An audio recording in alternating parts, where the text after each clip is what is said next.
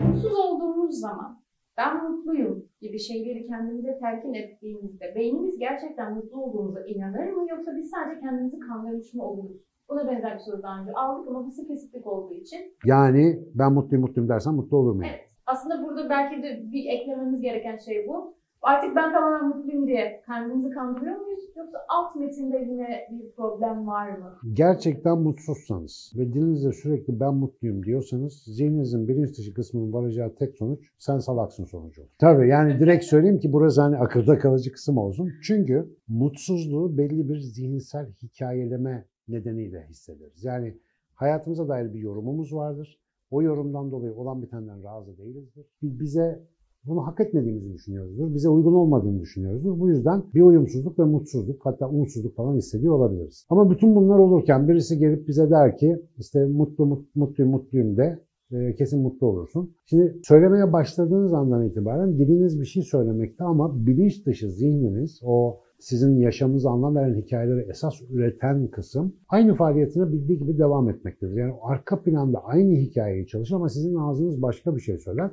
Bir süre sonra o söylediğiniz şeyin size hiçbir faydası olmayacağı gibi sizi kendisine karşı inancı zayıflamış bir insan haline dönüştürebilme riski taşır. Çünkü ağzı bir şey söylüyor, zihni bir şey üretiyor gibi bir durum ortaya çıkar. Kendine yabancılaşma diyebiliriz. hocam. Aynen öyle. Tamamen duygularını gömmeyle alakalı bir şey. Aslında onların üstünü Şey, kapatmaya evet. çalışıyorsun. O şeyi hissetmemeye çalışıyorsun ve sözü bir ağrı kesici olarak kullanmaya kalkıyorsun. Halbuki sistem böyle çalışmıyor. Burada aslında o tip öğretilerde kastedilen ve gerçeklik payı olan bir şey var. O da şu ki biz mesela biz derken siz psikologlar insanların zihinsel şemalarını, hikayelerini, kalıplarını dönüştürerek hayatlarında hiçbir şeyi değiştirmeden ruh durumlarını dönüştürebiliyorlar. Mesela işte bilişsel davranışçı terapi denen ekolün temeli biraz buna dayanıyor. Aslında birçoğunun temeli buna dayanıyor. Zihinsel şemalara farklı bakış açıları, buna bağlı olarak duyguları farklı şekillerde fark etme, gizli olan duyguları anlama,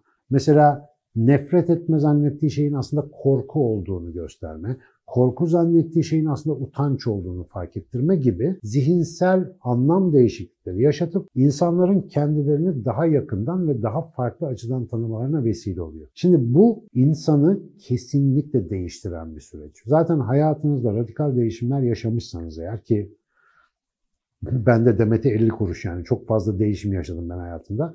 Onların her birine baktığımda kendi kendime düşünürken kendi zihnimde açıklar yakaladığım anlarla bu değişimlerin çok alakalı olduğunu düşünüyorum. Kendi üzerinize tefekkür ederken, çalışırken ya ben böyle yapıyorum ama aslında böyle düşünmüyorum ki ben bunu niye yapıyorum sondajı başladığında bazen her zaman değil bu genellikle rehbersiz biraz zor olan bir şey. Kesinlikle bir özellikle tabii patolojik durumlar söz konusuysa ben tabii burada patolojik durumlardan bahsetmiyorum. Günlük zihin halleri yani ben bunu niye hiç yapmıyorum, şunu niye hep yapıyorum gibi sorgulamalarda bir fark ediyorsunuz ki aslında onu yapmanızın bir nedeni yok ama her gün yapıyorsunuz. Ya da o şeyi hiç yapmamanızın makul bir nedeni yok. Yapsanız olacak ve yapıyorsunuz oluveriyor. Bu tarz içsel farkındalıklarla siz mutsuzluğunuzun nedenine dokunabilmeyi başarırsanız orada bir şey oluyor. Diliniz değil, önce niyetiniz değişiyor. Hikayeyi oluşturan bakış açınız değişiyor ve sonra diyorsunuz ki ya aslında ben mutlu bir insanım. Yani bu zannettiğim şey mutsuzluk değil, o başka bir şeymiş gibi diyelim bir erme noktasına geldiniz. Bir böyle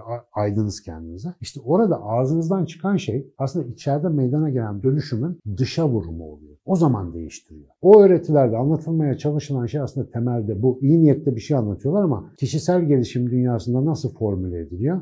Kendimi öpeyim, omzumdan seveyim, devamlı mutluyum mutluyum diyeyim. Ayna karşısında sırıtayım, ben mutlu bir insan olayım. İnsan bu kadar basit bir varlık değil. Bizler bu kadar basit e, nesneler değiliz. Bir düğmeyi çevirince şöyle, öbür düğmeyi çevirince böyle davranmıyoruz. Ama dilin gücü çok büyük. İçeriden inanıyorsak o söylediğimiz şey bizi dönüştüren bir direktife dönüşebiliyor. İşte bunu da biraz dille sadece bir şeyleri tekrar etmektense kendimizle biraz sohbet etmeye dayandırmanın makul olacağını düşünüyorum. Sen burada özellikle bir şey söylemek isteyebilirsin. Bu kişisel gelişim kısmından da ziyade son dönemlerde çok yaygın olan kendini sevmek söylemi çok devreye giriyor.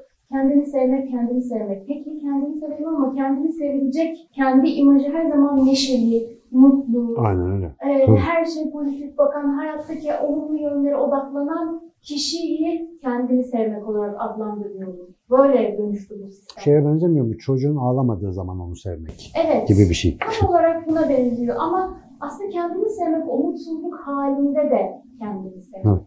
Mutsuzluğu kabul de etmek, mutsuzluğun içinde var olan o benliği keşfe de çıkmak. Niye mutsuz olduğunu anlayabilmek ve mutsuzluğu deneyimleyebildiği için şükran duyabilmek falan. Sadece yaratılan bu ağır algı, bu tablonun dışında da var olabileceğini ve o benliğin de sevileceğini hatırlamak gerekiyor.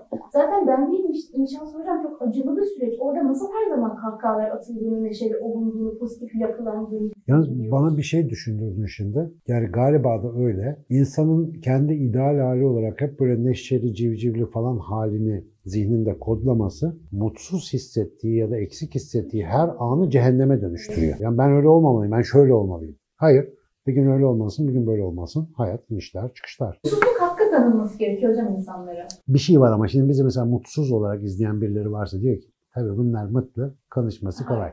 Sıkıysa benim ayakkabılarım içinde ol öyle düşün. Arkadaşlar emin olun barış zamanında hazırlık yaparsanız o mutsuzluğu getiren anlarda çok daha hazırlıklı oluyorsunuz. Yani şimdi özellikle eğer şu anda bir YouTube kanalında canlı olarak bunu ya da daha sonra banttan bir kayıt olarak bunu izliyorsanız o kadar mutsuz değilsiniz. Yani mutsuz insan YouTube'da video izlemez, başka şey yapar. Hafif mutsuz olabilirsiniz ama zannettiğiniz kadar çaresiz değilsiniz. Tatminkar da olunmayabilir hocam. Şimdi Aynen. mutsuzluk tatminkar olunmama hali de karıştırılabiliyor. Aynen tatminsizlik hali yani. Dolayısıyla şu anda bir durup mesela benim sıklıkla yapmaya çalıştığım bir şey. Ne yapıyoruz abi? Yani niye bunu yapıyoruz da onu yapmıyoruz? Şu anda ne oluyor? Mesela biz genellikle geçmişin derdi ve geleceğin hülyasıyla şu anda ne yaptığını fark edemeyen canlılarız. O yüzden hazır mesela böyle bir fırsat gelmişken şimdi nasılım, neyim var, şu anda mutlu muyum, mutsuz muyum? Ve gerçekten hakikaten mutsuz olmak hakkı var mı elimde? Yani ben mutsuz olma hakkı taşıyan bir insan mıyım? hayatından razı olmayacak kadar çalıştım, çabaladım da beceremedim mi? Yoksa yani değiştirmem gereken bazı tembelliklerim, boş vermişliklerim, kulağımın üzerine yatmalarım, vurdum duymazlıklarım, dedikodularım, çekiştirmelerim oluyor mu acaba? Nefis terbiyesi diyoruz. Eskiden beri söylüyorlar ama biz de her gün yapamıyoruz. Bu konuşmanın başında dediniz ki hani soru sormak bazen fazlasıyla hani derinlere de çekebilir. Bu konuda şunu eklemek lazım. Bazen hani burada bir rehbere ihtiyaç var dedik ya, soru sormak iyidir. Özellikle hani kendinizi keşfetmek açısından verimlidir. Fakat bu sorular varoluşsal bir yerde tıkanıyor ve sizi yoruyorsa, bu artık cevaplanması zor ve sizi çıkmaza itiyorsa, rica ediyorum, ne olur hepimiz rica ediyoruz, destek alın, rehber Yüzde yüz. olması, terapistinizin olması, psikoloğunuzun olması, bir danışmanınızın olması güç göster, güçtür. Yani güçsüzlük değil. Zayıflık değildir. Aynen Evet. öyle. Belki bunu ara ara hatırlatmak lazım. Yani bu şey gibi ya yani musluk akıtıyor kendim yapacağım boruyu patlatıyor. Evet. Muslukçu niye var arkadaş yani böyle bir meslek var onu yapacak biri var senin beceremediğin bir şeyi yaptığı için o kişi var zaten. Dolayısıyla hayatı da biraz böyle bakalım her eve lazım.